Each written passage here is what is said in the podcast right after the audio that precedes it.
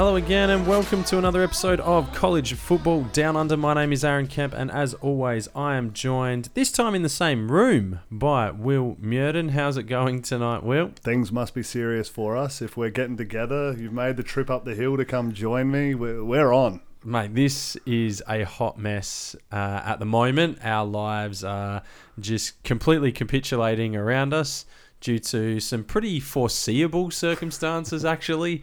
But either way, um, life is tough for us at the moment. So we've had to join together, and we're going to lean into that a little bit later on.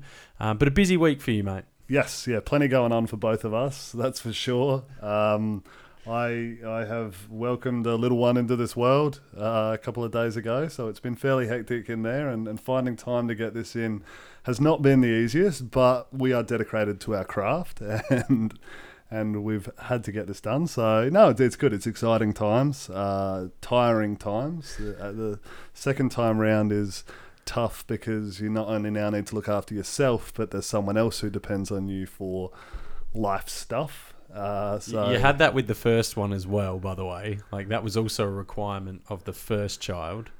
Yeah, I don't know. When when you're dealing with that one, I think it's a, a lot easier Th- this time around. It's, it's managing her ego as well and making sure it's not bruised by the the new Ah, incomer. I see where you're going. I see where you're going. Yes, um, kind of a little bit like you know not bringing another quarterback if you've got Blake Bortles because you didn't want to offend him or something like that. I don't know. Yeah, like I'm thinking this is more of an Aaron Rodgers uh, situation. Brett Favre, is that what you're doing? No, I'm thinking who they they Jordan Love, Utah State. They they drafted him in the in what was it the first round to light Yeah. a fire under him so that he goes on to win the MVP. That's what I'm doing with Pitt. I've, I've seen her numbers have been dropping a little bit at childcare, so I'm really hoping that this kind of inspires her to be top of the class again. Okay, so hopefully she'll be able to count to like eleven by the end of this week or something. Absolutely. Recognize the color purple correctly. Get those circles touching all the way around. It'd be good. Righto. Or don't always touch all the way around. Anyway, let uh, let us get into what is going to be a relatively big episode, I suppose. We do have the national championship game, obviously, to preview between Ohio State and the Alabama Crimson Tide as well. But we've got a bit of time in this one with only one game to look at. We've got a bit of news to hit. We're going to clean house, and we'll tell you why. Some of these are not looking so good. And we've still got some time for some bold predictions, and will, of course, will lose some money. So let's get into it. We'll start with a wee bit of news.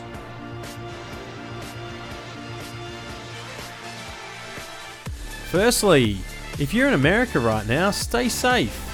Don't go outside, and certainly don't go into buildings where legislation or the Constitution is upheld. But I'm speaking slightly facetiously here, but please make sure that you do stay safe. Um, and yeah, I don't know. What a weird world. Yeah, I mean, I don't have a lot. Just dying, diving out of the political side of things, which is fine. Uh, D- this one you will talk about, and this is Devonta Smith has won the Heisman Trophy for season 2020. Indeed, he has. Yeah, absolutely fantastic year. Uh, the first wide receiver to win it since Desmond Howard in 1991. So that's going back some time.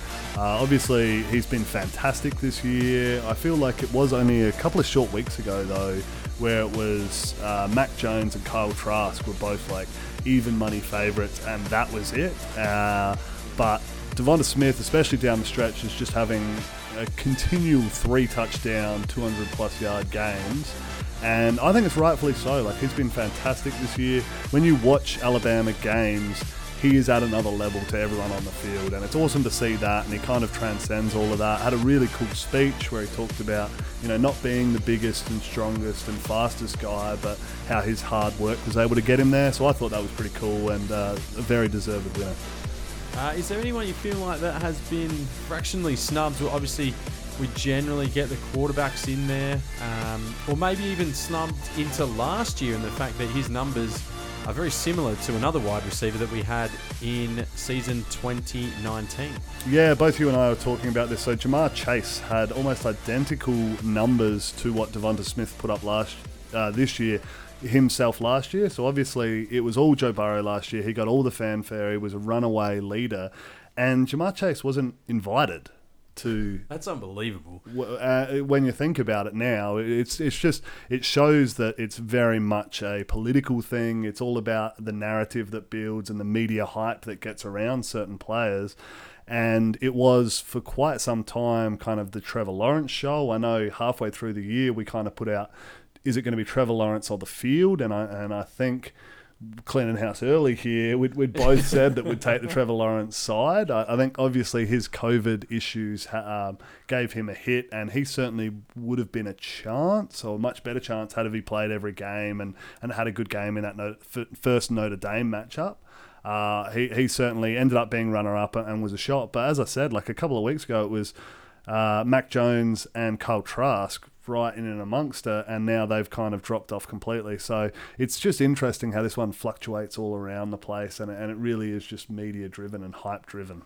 On top of that, just another little note Alabama had three players invited to the Heisman Trophy ceremony, which uh, only five in total get invited to. So I don't know that that has happened before in the history of the sport. I mean, Najee Harris wasn't really a look in, I didn't think, this year.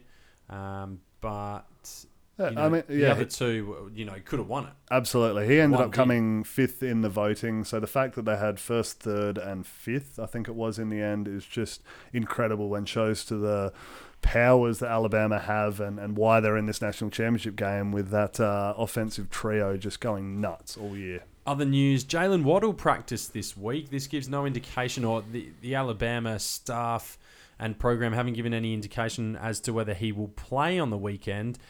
But we thought he was done for the season, and he's back training. So there is a chance that he actually suits up and gets on the field for the Crimson Tide this week. Yeah, this is a pretty cool story. So, broke his ankle on the opening kickoff back on October 24th. So, at the time, it was, yeah, he's done. He's, he's probably his last game for Alabama. He's going to go pro now.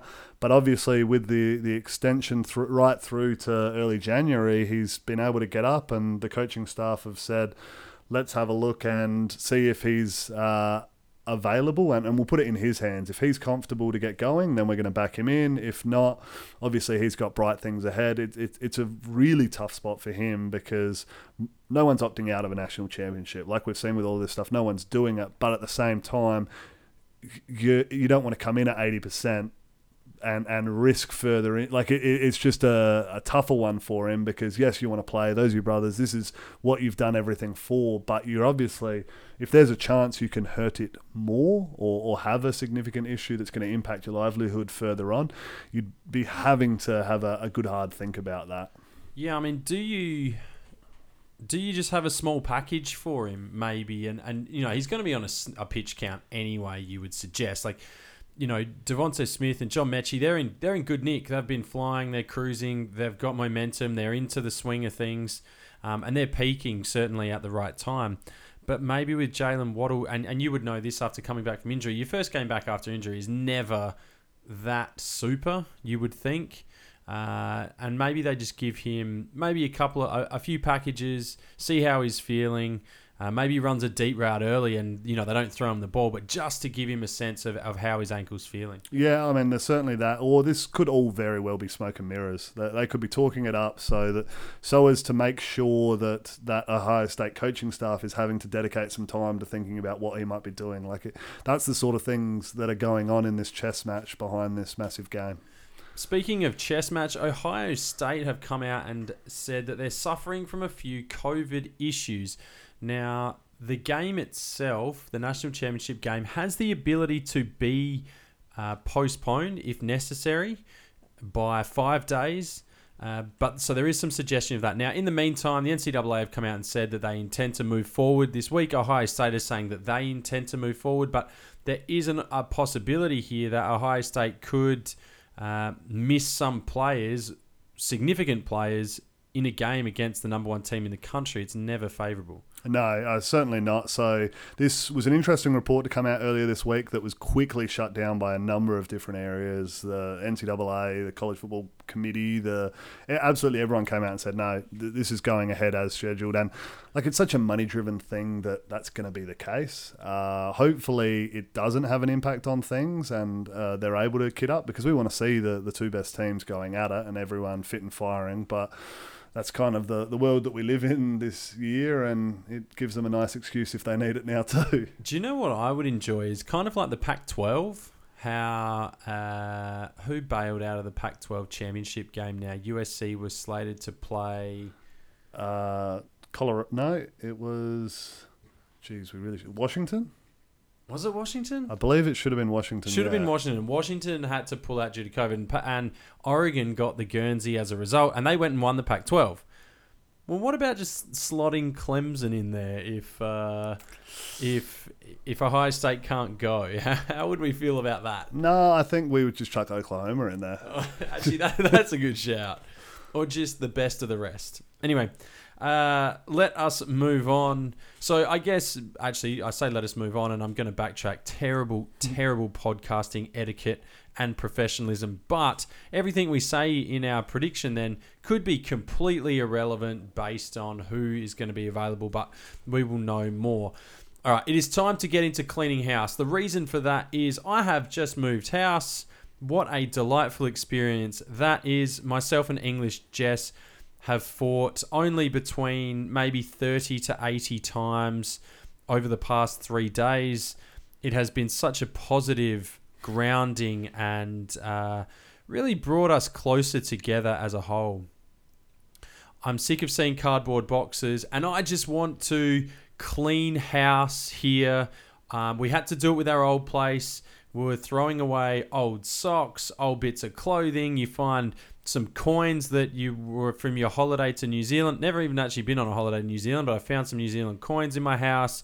Um, there's some old like footy Guernseys and things like that. And I'm just like, some of this stuff now has got to go. So, in that particular vein of thinking, on this particular podcast, this particular episode, we're going to be cleaning house as well. So we've gone back to our bold predictions from the start of the year and some general thoughts and feelings about how we thought season 2020 might shape up and see how wrong we really are. Yeah, look, I like this concept here. No one likes cleaning house, so we're deciding that we're going to own up to some of our shit calls. Uh, I obviously don't like cleaning house so much and, and helping you move house that I've been kind of doing everything I can to have this child, come early. Like child. that, that was, it's been a great excuse for me. I've been able to kind of bail out on any uh, responsibilities as a mate that would normally chip in in these sorts of things. So, I mean, if, if we're doing that and, and you've been going through that, then I can certainly at least help out in cleaning out this house. And I feel like if you were help me though, English Jess would have got even more angry as we would have been like, yeah, we lifted a couch, that probably deserves a beer. absolutely, absolutely. the rage would have ensued. Anyway, uh, let's get into it. You, why don't you kick us off? With, I know I've got a lot here to get through. A lot of mine are absolute pus, but why don't you kick us off? Okay, so I uh, had a, number of. We'll we'll start with my bold predictions, uh, and, and if we go with them, so my first one that I had there on the season was that App State would be the only undefeated FBS team this year. And looking back at that, it's not good. Like, th- th- there's probably drop heaps. they didn't drop heaps, but there's probably some pass marks that you could have given yourself in that one. So, like at the end of the day, it's only it's going to be Alabama or Ohio State as the only undefeated team in the country, which is a boring take, and no one would have liked that for a bold prediction. Mm-hmm. But I would have given myself a pat on the back if I had a said Coastal Carolina or Well, even yeah, anyone would have said that. even Cincinnati, like probably Liberty out of nowhere. Like if you if, if I had have claimed one of those, it's it's something. But instead, I went with App State, and I kind of I missed on that one. So I'm owning up to that. Not as bad as my prediction that Texas A&M would finish five and five, not beat anyone ranked higher than them, and be considered overrated by the end of the season. Uh, I said they would lose games to Alabama, LSU, Auburn, and Florida. Uh, I think they won all of those except Alabama. Yeah, woof, that, that hurts. So I mean, my second, I, I went complete opposite to you. I said that A and M were going to make the playoffs. I was on them this year, yeah, and uh, I've fallen one spot short. perilously one short of spot that. short. But uh, look, that's uh, neither of us win there. Yeah, I mean, you went a lot closer than I did. I thought they were going to not perform particularly well, but hey, you win some, you lose some. Uh, okay, my my last uh, one that I had is that we would have multiple national champions. Uh, I thought things were going to get weird with COVID, weirder than what they did. Yeah. Or at the very least, I, there could have been an argument if Coastal Carolina had have won, then I would have been backing this in and said, "Well, they've been they've been screwed out of this." Even Cincinnati, if they had have held on against Georgia, there's claims there, but I got nothing. I'm sitting on nothing here unless this game gets postponed and then postponed again, and then anarchy breaks out in the states and there's civil war and the game can't be played. That's all I've got. you say that as if that's far fetched, and it's really not at the moment. It's like So- a 50 50. yeah, exactly. Uh, I've got a couple. I said a coach will be fired without the team playing a game. Now I don't know if that happened at Southern Miss. I think it took them one game, uh, and it did happen in the in a like an uh, high school team or an FCS school team, uh, but it did not happen uh, at the at the FBS level. So uh, I was really relying on the Pac-12 there. I was I was thinking things would get crazy with COVID, that someone would make a mistake, say something done and dumb, or not follow particular guidelines that are far stricter on the West Coast, and that would happen. But yeah, that did not. The other one I had is a bit ridiculous, and it, it hasn't happened. A, a top four ranked team will forfeit a game due to losing players to COVID. Actually, this could happen. if Ohio State do this, then happy days. But there's some more detail to it. I got a bit specific here. So this will spark a move by the Power Five to move away from the NCAA. There's still talks about that, but that needs to happen in a hurry. Um, and that this particular move will cause disagreement between us and tension in our friendship.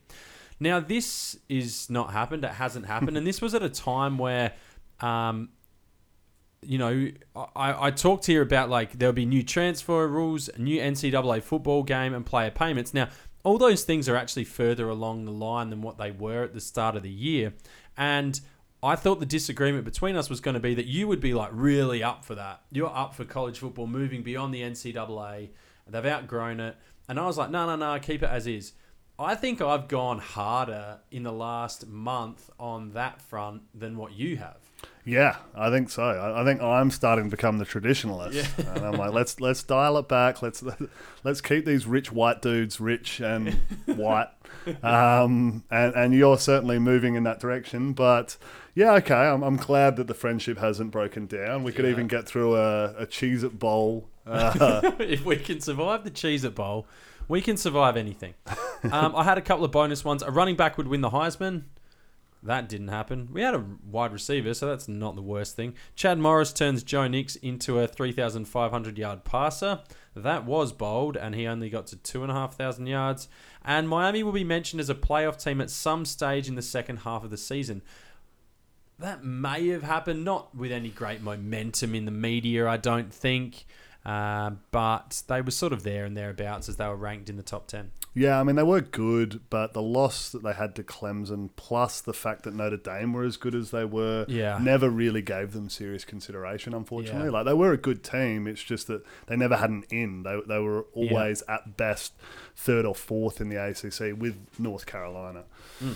Um, all right. Whilst we're owning up to things, if I'm looking through like the top 25, if uh, teams that I probably disrespected and didn't give enough love to, I mean, it, I think everyone, Indiana, no one had them finishing as, as high as they did, so I'm not Mhm. going to wear that one so much. But uh, Iowa State, I had nowhere, like, I didn't have them in the top three in the. The Big Twelve, and I'm still surprised did. still surprised that they managed that. But um, yeah, they they they surprised North Carolina. I was pretty brutal on at the start of the year. I said that they were going to be garbage. They weren't garbage. They, they were a decent team. They were inconsistent. They were all over the shop. They were fun at times. They played some really fun football.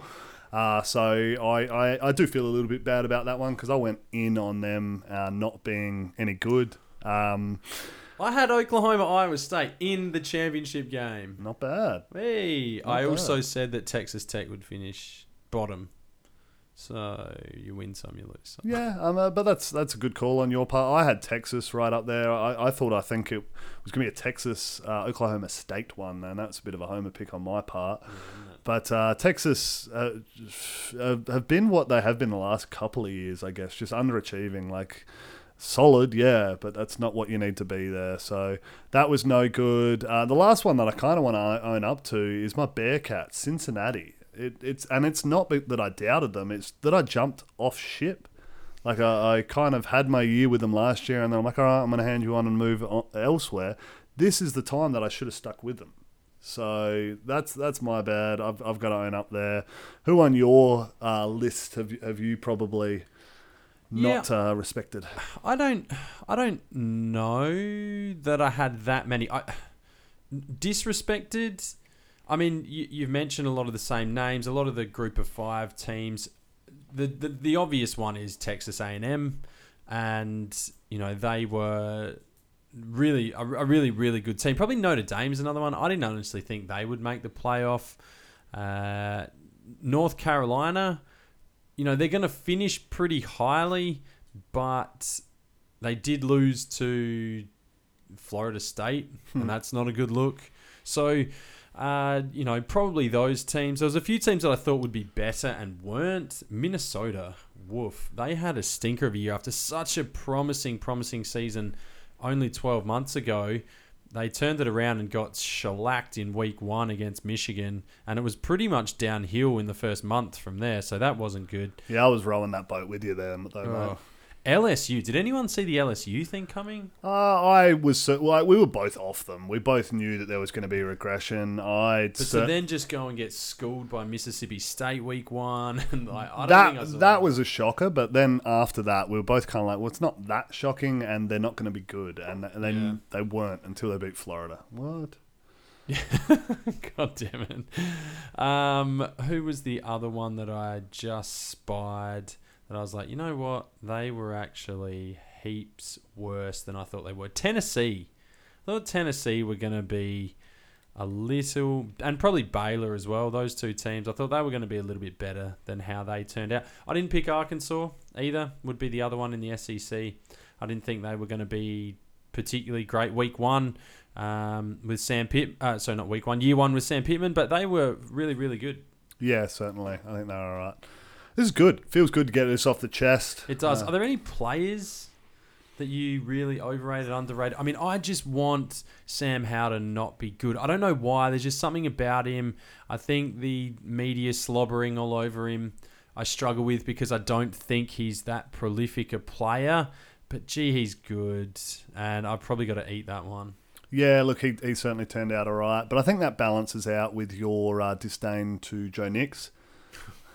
Like you're really not on him, and and that's kind of worked out for you. So I think you've got a bit of balance between those two signal callers there.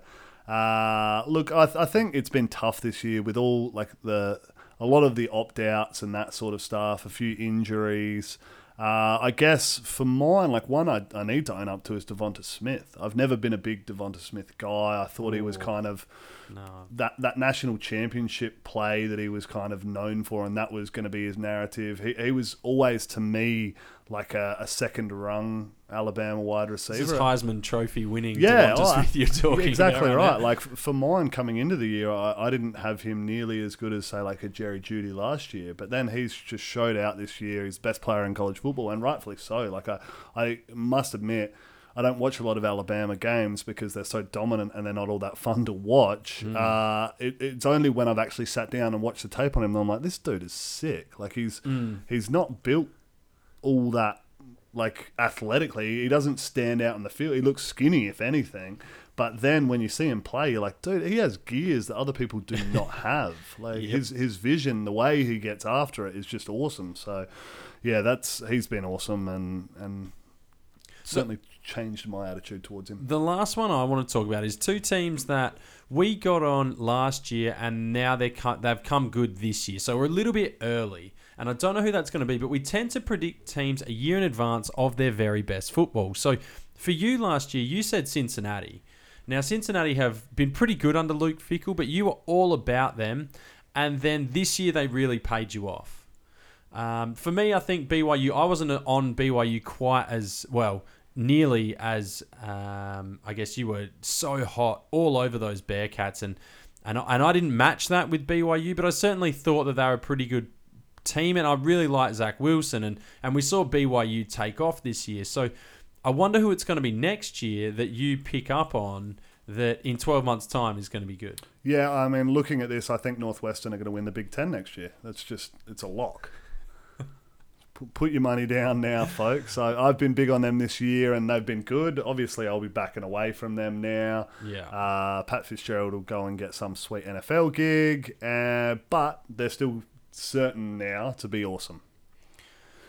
All right, let us move on because we do have a massive game, the biggest game, some might say, uh, to preview. So let's get into it. The national championship game, Alabama and Ohio State. Alabama opened as what, about a touchdown favourite, and we've seen it move up and down a fraction from that point. This game is played in Miami. At- Hard, Rock Stadium. Hard Rock Stadium in Miami Gardens.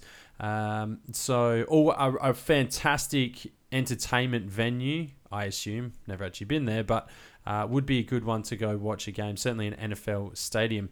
Uh, in terms of this game, where do you want to start? I think for me, the logical place is Justin Fields and the Ohio State offense because I believe that this is the aspect of the game. I, I kind of tend to divide games into four different groups offense, defense for both teams. I mean, special teams is in there as well, and occasionally I get a little fixated on that. But really, it's offense and defense. So there's four things to choose from, or four aspects of the game to choose from. I think Justin Fields and the Ohio State offense is the most interesting and the most unknown aspect about this game uh, and the championship game this year. Yeah, I think that's a good place to start. I I'm not happy that you've just completely uh, knocked special teams out of out of the, the quadrants here, but the fact that there's no Aussie punter getting involved in this one, I, I can certainly stand for that with this. So let's start with that. Let's talk Justin Fields and, and what we're hearing. Is there any reports? It's all been fairly radio silence on what's going on there, as you'd probably expect. Obviously, he was nothing short of sensational in their semi final win. His numbers were fantastic. He copped that absolutely punishing hit that we're both like you're pissing blood for a little whiles after that. Uh, whether it's broken ribs, like I'm, I'm surprised to not hear like laceration of kidney like that sort of deal because that's kind of the the sort of injury that often comes about when when you cop something like that. And he didn't have or he didn't appear to have that chest padding that a lot of the quarterbacks do carry around. I think he went back into it in the second jacket? half. Yeah, yeah, yeah, yeah. He, wasn't all like Will Greer out there with the most oversized flak jacket going around. That The dude was built like a pipe cleaner, though, so it probably makes sense. bobblehead doing his thing. Um, but you know, like it, it certainly is uh, a fascinating storyline because we've seen such uh, a shift from that uh, Ohio State offense just over the course of a fortnight. So the Big Ten championship game, they were somewhat blanketed offensively by. Uh, Northwestern, who put up a fantastic effort and have shown to be a, a really, really solid defensive unit this year. Justin Fields was fairly terrible. He, he threw 50% of his passes, like 120 odd yards, and three interceptions. The next game that he played, he came out and lit it up like it's the best game anyone's played this year at the quarterback position. So to, to have that kind of variability, just you're right, puts a massive question mark on where things are at with this game.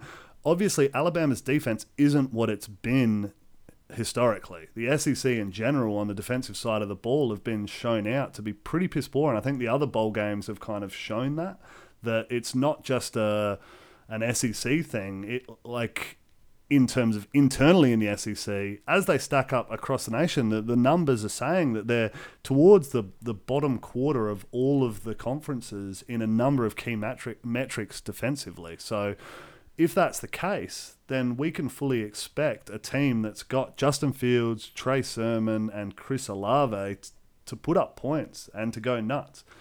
And then it becomes whether they can compete. But I don't know. What, what are you thinking on that Ohio Yeah, State side? I, I tend to agree. I think there is a massive overreaction to Justin Fields' one game against Clemson, against a defense that was somewhat undermanned, and then on top of that, are limited in and of themselves, regardless. Uh, Clemson just have out recruited and outgunned everybody leading up to that point, and you know they got in the ring with someone who can handle them, and and they did. So I, I I'm hesitant to overreact on that because, as you mentioned, the Northwestern game wasn't great. Mississippi State, he went 17 of 24 for 199. Yeah, that's a solid game for a quarterback. He threw two touchdowns, didn't turn the ball over, was sacked three times. Mississippi State aren't very good. Uh, the, a week before that, he's gone to Indiana and he's gone 18 of 30, three picks in the first half. You know, he didn't have a good game in that situation either. So if you actually have a look at his last four games, two of them, he's thrown. Well, what's he thrown? He's thrown six picks and 10 touchdowns in the last four games. So his body of work over the last four games hasn't been anything spectacular. And there's this massive overreaction. Oh, Justin Fields is better than Trevor Lawrence. And I did all that last episode, but I, I just I can't buy in. I don't fully trust Justin Fields as a quarterback. I don't rate him as a decision maker at all times. I think he's got he shows some absolutely brilliant moments, but his ability to get through his progressions, particularly in the short and intermediate game, are still under question. He's really happy to pull the trigger deep because he's got that cannon. He can hit Chris Olave on the deep ball and he gets to it quickly. But when it's not there and he's just got to make a play in that short intermediate range, I don't know that his decision making's there. His decision making to tuck and run, I don't think is there because he's a fantastic athlete. I'd like to see more of that. And on top of that, you then add the injury dilemma on top. He threw that touchdown in the second quarter and he couldn't even walk off the field. He's not going to be feeling any better the next two days after that. Like you, that's as good as you're feeling for the next 48 hours in that second quarter. And he couldn't even walk. Now I know they're going to jack him up on a whole bunch of painkillers and stuff like that, but he takes a couple of big hits, or not even a big hit, just any hit. he takes a hit to those ribs, which Alabama are going to know all about, and they're going to be in at them. Uh, you know, what does that do to his confidence? What does that do to his his feeling? Is he going to want to get the ball out quicker? Maybe, maybe not. Maybe he is just a tough son of a bitch and he's just gonna he's just gonna hang in there. But I just don't trust Justin Fields to get it done. Now, as you mentioned, Trey Sermon is a, is a fantastic other element to that. And that Ohio State offensive line was awesome against Clemson absolutely awesome. And they now go up against an Alabama defensive line, which is really, really, really good as well. Um, you know, you've got a whole bunch of dudes running that 3 4 defense. Uh, DJ Dale or Christian Barmore on the interior of it. And then you've got Will Anderson, you've got Dylan Moses floating around as well. So there's a whole bunch of dudes in there that can make plays and they're going to bring different blitzes from different angles and make you uncomfortable. So that Ohio State offensive line is going to have to have the game of their life, and they're going to have to rely on Trey Sermon to do his thing. If you do that as Alabama's defense, you you do give Justin Fields a shot over the top at Chris Olave and Jarrett Wilson, Garrett Wilson, uh, and you know, the, and not only that, they've been looking to involve um, their tight end in Luke Farrell and Jeremy Ruckert as well caught a touchdown as well. So they've got some options offensively. I'm not questioning that but Alabama are so, so good. I know their defense can be had. I just don't trust Justin Fields enough to believe that he's got three good quarters in him because he's going to need that. He's going to need three, three and a half really good quarters. I, I can't trust him enough to execute this offense well enough um, to keep them in the game. Yeah, okay. So if, if we flip it over and have a look uh, the other side of the field, so if we're talking Alabama offense versus an Ohio State defense that did a fairly fantastic job of restricting Travis Etienne, uh, not letting Trevor Lawrence dominate the game last week, do we think that they're going to be able to have that same sort of a success against an Alabama side that has been awesome all year. Like has, has averaged over 50 points, has, has, lit everything up. Notre Dame are happy that they only kept them to 30 odd points because no one else has been able to do that. Like, do we see a world and, and what's it going to take for Ohio State to be able to keep this juggernaut from scoring on every possession because that's what they look like they're able to do mm. with with Devonta Smith and John Metchie and and Najee Harris playing the way that they do. Mac Jones distributing it. Like everyone talks about Justin Fields and the fantastic game he had in the semi final. Mac Jones's numbers were pretty darn impressive too. Like he was 25 of 30 and did everything that was asked of him. He was near flawless himself. So, do do you think there's anything that can happen in that space, or, or what, how's that one going to play out in your eyes? I, I think you're going to see a similar situation to what we saw last week, and that is they're going to sell out to stop the run. Uh, and that is okay. It's a very NFL approach. It's sell out, stop the run, don't give them that element, make them predictable, make them one dimensional. And if you do that, you've got the Heisman Trophy winner receiving balls from a Heisman Trophy finalist, and then you've got possibly an NFL wide receiver coming back to you, and then John Metchie as well. So I, you know, Justin, uh, not Justin Fields, Trevor Lawrence put up 400 yards last week in the pass game. Yeah, they took away Etienne, but if you're going to take out Najee Harris, uh, g- go for it. But you're going to pay the price downfield. And I think that's what Ohio State have to do. I think they've got to sell out to stop the run. And then in the pass game, if you can keep it in known down and distance where they are going to pass the ball, you've got to try and get your pass rush home against the best offensive line in football without one of the killers that they've had in the past. There is no Chase Young. There is no Bosa brother. You've got Jonathan Cooper and you've got Tommy Togiai, but he's more of a, an internal um, run stopping type. I just don't see how they're going to get the pass pressure on there. So I'm expecting a lot of yards from uh, Alabama's passing game. If Najee Harris can't get loose, they'll live with that because they're gonna get they're gonna get their plays either way. I think it's probably to be in the pass game as Pete Werner tough ball and sell out to stop the run. Yeah, okay, and like I, I tend to agree. I, I think they're going to struggle to, to stop them there. I see Alabama lighting it up. I think that's what could make this a, a really exciting game is that both teams have the firepower to really light this up and really have it as a competitive matchup off- offensively where they're just going blow for blow and going down. I I think the more likely scenario is that Alabama continues to do what they're doing and Ohio State misfires offensively. Mm. Like they have been so reliant on Trey Sermon and his ability to run for like 200 plus yards and that O line has been so dominant the last couple of outings that they've had where he's getting hit three yards in the backfield for the first time. He's got all of this space to make a cut and then do what he does, like make some good football moves, make dudes miss, run over dudes, run through dudes, all of that stuff, which has been awesome if they're relying on that against this Alabama team, like the I see the much more likely outcome is that that doesn't play off for them, and that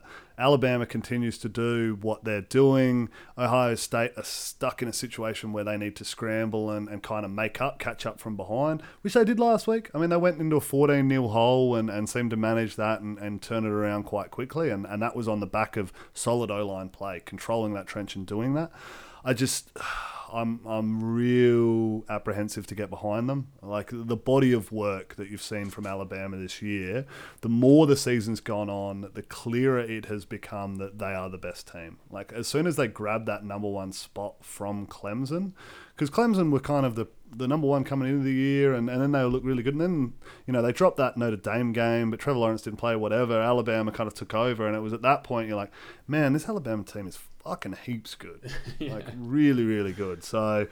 I, I have a lot more faith in that for what we've seen. There's a lot of talk, obviously, about this Ohio State team only having played seven games and whether that's going to be a factor. I'm not sure your thoughts on whether that, like, because like for mine, before you jump into it, I've got yes, there's a benefit that you're fresh. You've got less dudes potentially who've been injured because you've played less games, so you might have more dudes to pick from there.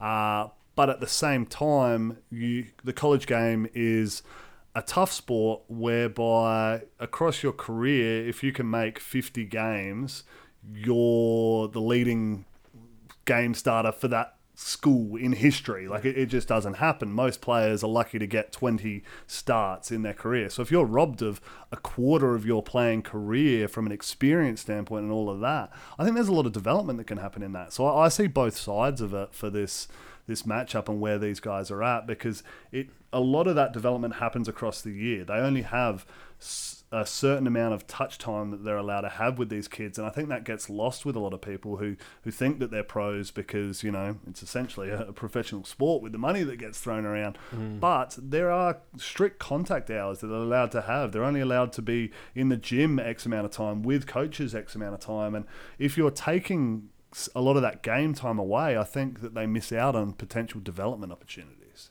Yeah, and I think that probably uh, there's another point linked to that in that uh, you know will the lights be too bright? Because you know you've played in finals footy before I played in finals footy before in any sport and the game just moves a bit quicker. People are on you faster you've got less time. When you go to a national championship game that's enhanced tenfold to a point where Ohio State haven't seen anything like this. And if you give Alabama a 14 point head start, they're not going to give that up, I don't think. And you've got an Alabama team that is experienced in big playoff games. Ohio State, yeah, they played last year against Clemson, but they've never been to the national championship game. Uh, so there is going to be that that sense of are they ready? Have they had enough gameplay? You cannot simulate this this atmosphere and this situation and the pressure. So I, I think that does have an impact, absolutely, and I, I don't think that it impacts Alabama. So when you say they haven't been there, you're talking this group of kids. Correct. Yeah. Yes. Sorry, not the school as a, as a whole. Uh, Ryan, and and then I guess that that follows on to well, this is Ryan Day's first crack at it as well, and he's going to be nervous, and he's possibly going to make a couple of decisions that people will question from their armchairs, which is really really easy to do, but. He's going to be like, well, this is my first time out, and it happens so fast, and and you hear coaches talk about it all the time. They don't remember the game at all. They're like, oh, it just went so fast, and there is a risk that that happens here again for Ohio State. I think that inexperience is another benefit for Alabama. Okay, so uh, I'm not sure if you've got any more you want to kind of dive into this game, but I, I'd be interested to hear what your your breakdown is, the most likely scenario in your mind of how you think this game goes, just so that you know if we're cleaning house again, you can own up again after we review this one. But how, how do you see see it playing out? What's what's going to be happening? Um, I'll give you how I think it's going to play out, and I'll think I'm going to drop some names in here that I haven't touched on, uh, specifically the Ohio State secondary. Uh, I want to focus on them a little bit because I'm predicting an Alabama. I'm predicting Alabama to cover. I don't know how you define a blowout in that situation, but I would suggest 10 to 14 points. I think is being pretty generous. I don't think that Ohio State are going to be able to match them. It wouldn't surprise me if it goes bigger than that. Uh, I, I think Ohio State are a talented team, but I'm going to take Alabama at, let's give a random number here, 13 points. Um, and the the big part of that is going to be the matchup on the outside. Shaun Wade versus Devonta Smith or whoever he goes to. Um, on, I mean, he's played a lot of that kind of boundary side. They leave him alone um, to to kind of defend his man one on one, but he hasn't been overly impressive. I thought he got schooled a fair bit against Powell um, last week against Clemson. He's got that bail technique, and I think he can be had. Um, I think Josh Proctor's a good safety, but Marcus Hooker gets the start. He's pretty good in run support, um, but I wasn't overly convinced with him as a middle of the field safety. And Banks on the other side, I think, has has is susceptible to the deep ball as well. So I I think that it's going to be the Alabama pass game. I think Mack Brown goes off. Uh, not Mack Brown. He might be going off, but he'll probably have a heart attack if yeah, he that's does. what, that's what I'm thinking here. If he's going off, we've got real issues. he's, he's dead. Uh, I think Mac Jones goes off. I think he does what he does, and I think it's it's the Alabama passing game. When we come away from this game and look back, we go, "Yep, Alabama passing game, passing offense was the thing that, as we predicted, got their job done, and that was the difference in the ball game." Yeah, okay. I, I like. I like that. That that's a, a logical outcome. That they've been the most impressive this year of anyone. Like their their run game, I guess, matches it with the amount of touchdowns that they've been able to punch in on the ground. So they're a real balanced attack. For mine, I'm I'm thinking it's going to be a little bit different and a little bit surprising in that we're going to see the Alabama defensive backfield show out. And, and they haven't really done that a lot this year. Yeah, yep. Uh, but That said, Patrick Surtain is uh, kind of in in the running for the best defensive player in the nation this year. So I think he's one of the three finalists for that. The Chuck Bednarik or whatever it is. yeah. Uh, and whilst you know, there's all this praise that's been heaped on Mac Jones, Not Mack Brown. not Mack Brown, uh, Najee Harris, and Devonta Smith. Like everyone's kind of talking about them, putting them on a pedestal. Surtain's in this conversation as one of the best three players on the defensive side of the ball in the country. That's massive. That that is such a th- huge thing, and like he has been a difference maker there. I think we're so conditioned to Alabama defensive backfields being Nick Saban's baby, just being elite, and and it being full of four, you know, top three round NFL players at all times. Uh, it, it's I feel as if the last couple of years he seems to have had a bit of inexperience there, and then guys have been jumping ship a little bit earlier, whatever it is. And and this year, obviously, the numbers show that they haven't been as dominant as they have previously. But I think it's in this game here where they really show out, and they they kind of all they have to do is make two stops, and that's going to be enough for them, and that's the difference. Like two picks, two whatever it is. I think we're going to see something there from that side of the ball. They're not going to give up that deep play like we saw on a number of occasions in the Ohio State Clemson game, where there was just a busted coverage and they got you know wide open. They're making massive 60, 70 yard plays, or they're able to drive the field consistently. 80 plus yards. Like it, it wasn't a whole bunch of turnovers that did it for them. They just completely controlled the ball offensively last week. I think that the Alabama defensive coaching staff and that backfield is going to stand up, and, and that's probably what we're going to take away from that and go, yep, that's why Alabama were able to win this one. Okay, interesting. So I've gone Alabama wide receivers, and you've gone Alabama secondary. So that's a, a bit of a bold one. Alabama don't have a single senior on their defense as a starter. Um, which is pretty unbelievable. Yeah, you generally don't make it to national championship games without some experience. They're all in the NFL. So. Yeah, but then you have a look at their O line, senior, senior, senior, along the whole left side, and then you've got Evan Neal, five star right tackle as a sophomore. So, um, you know, they're still they've still got plenty of players, but it's it's just interesting that they are a little inexperienced at that defensive side. But who do you rate more as a coaching staff? Oh, look, you can't go past Nick Saban and what he's been able to achieve. Yes, Ryan Day has been awesome in his short career at Ohio State, but it pales in comparison to what Saban's been able to do. What is this? Six of the last seven national championship games Alabama has been present at? Mm-hmm. That's nuts. Like, and he could win his sixth. it, it, it is insane what he has built, the dynasty that he has built, and the juggernaut that Alabama is. It's almost kind of bad for the sport. I know both you, you and I are on the same wavelength here that you don't. You, you like to have kind of a bad guy or a dominant A figure chance? in there. You'd like to have a chance. But you would like others to have a chance, and you like a bit of a storyline. And it was kind of nice last year, a bit of a reprieve from this Crimson with uh, LSU popping up and having. But it took a historical season to only just knock them off during the season and, and then get that done there. So, like, yeah, it's it's Saban for me. What he's been able to do is just so phenomenal. Like, you, you want to read his books, you want to pick his brain just out of curiosity because he is built differently to most and he's perfectly situated to this game and, and getting the most out of out of kids and the juggernaut that he's built has a life of its own now.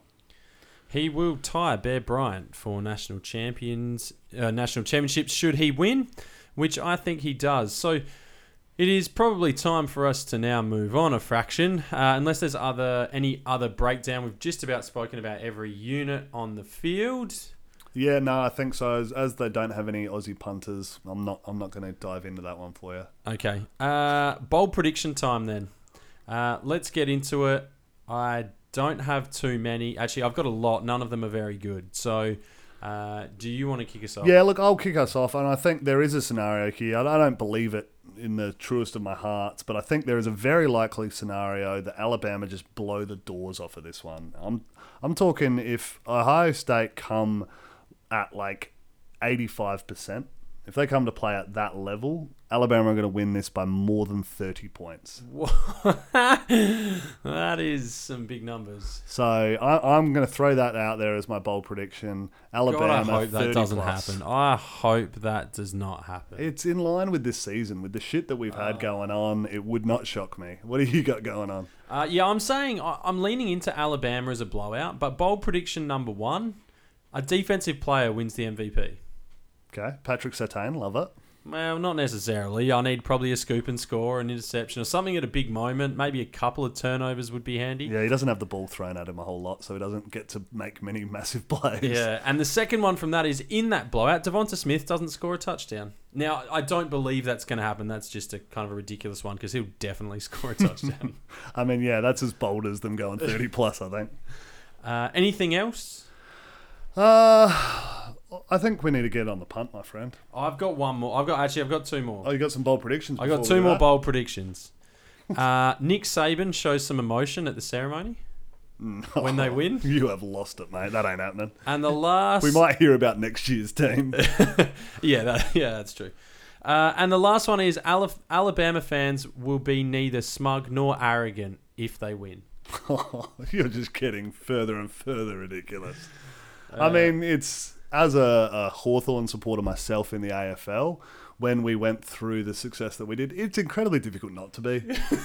like when your shit literally does not stink, you kind of you, you tend to get a bit of a smug aura about you. So, eh, for all the Alabama fans out there, I kind of I, I, I see where you're coming Oh, from. I don't because I haven't been able to experience that in any team that I've supported ever. So it's worse when you hear that oh, I'm a, I'm a New England Patriot and an Alabama supporter. Oh, now Tom Brady's gone. I, I, I go for the Chiefs. Okay, cool. you dickhead. All right, uh, let's get to on the punt. Here comes the money. Here we go. Money talk. Here comes the money. Money, money, money, money, money. All right, we'll lose some more. Yes, so here it is, the, the last opportunity for me to try and salvage something on what has been a disastrous year. Uh, like with everything this year, putting it down to COVID, it's really impacted my ability to pick games. Uh, don't don't really have a good excuse as to why and the impact that it's been made. I was kind of hoping that throughout all this shit, that maybe the the COVID thing would throw it all around, and unlike every other year, I'd make money. But no, here we are, reaching uh, new levels of ineptitude and and dragging the barrel almost at negative forty units on the year. It's just a marvel that I'm able to to dig myself into these holes as well as I do. Uh, so yeah, it's it's tough. Um, normally at this stage, I'm I'm just scrambling and I'm trying to make something happen to to bring me back to even or to bring me into the positive.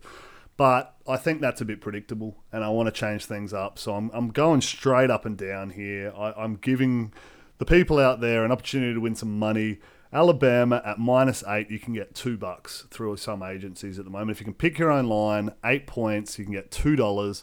I'm putting this week's ten units on that. I'm, I'm getting my money back on that. I'm trying. I'm like you can see that I'm obviously hurting, and and that I kind of need this.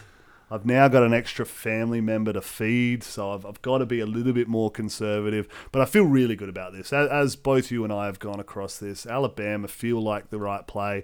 Yes, absolutely. If Ohio State come to play and they are in the same mode that they were last week in the semifinal, this certainly could be a tight tussle.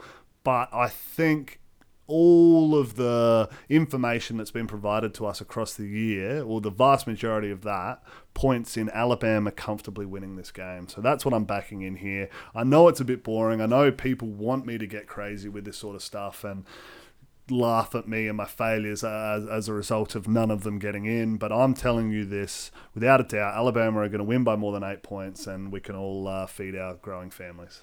Uh, yeah. Um, I mean, I'm okay with the. I, I tend to agree with you, but I just don't know that you should continue gambling on your two children. I was going to say like one child and one unborn child, but it's definitely born now. So, uh, yeah. He is, yeah, Earthside. Earthside. All right, that brings us to the end of our uh, championship game preview.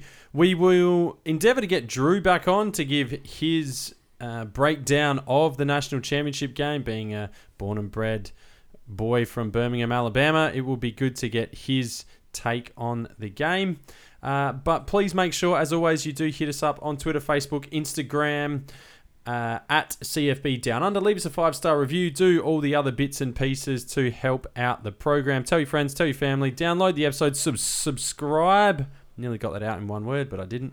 Um, subscribe to the show as well. Um, all these things do help us out and helps us grow the game here in Australia and makes us want to come back and continue to do it week after week. Yeah, I, th- I think we'll definitely have a thread going on our Facebook page uh, for this game. So if anyone wants to is, is watching the game and wants to comment and and just chat generally about this one, we'll have something going there, or we'll be monitoring Twitter, no doubt, and then going off on there. So if, if anyone wants to chat and, and is open to talk through any of that, we'd love to hear from you because it, this is kind of our Super Bowl as as college football guys. Uh, you know, it's it's it's funny. People know you like American football, so in the workplace they're always like, you know, you're excited for the Super Bowl, and everyone's kind of around that. I'm like, eh, you know, I'll watch it, I guess.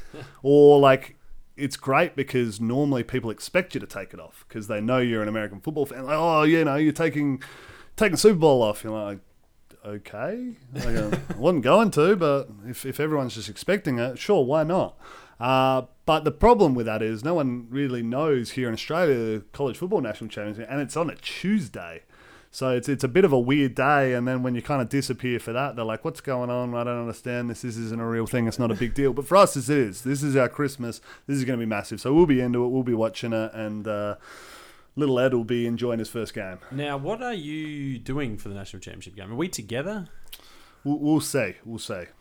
We'll. Uh, I mean, you've got a burgeoning family. Yeah, hopefully little little man will be out of hospital and hanging out with me here, so he'll be watching his first game. And if I we can get you around for it, that'd be awesome too. Please let me know if if you need a, me to bring some food. Like I can, I don't know, I can do some.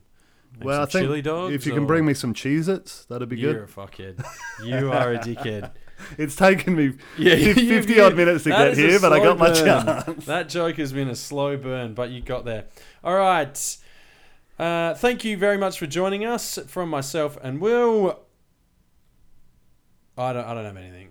I've dropped the ball here. My name's Aaron, that's Will, and we will see you next time.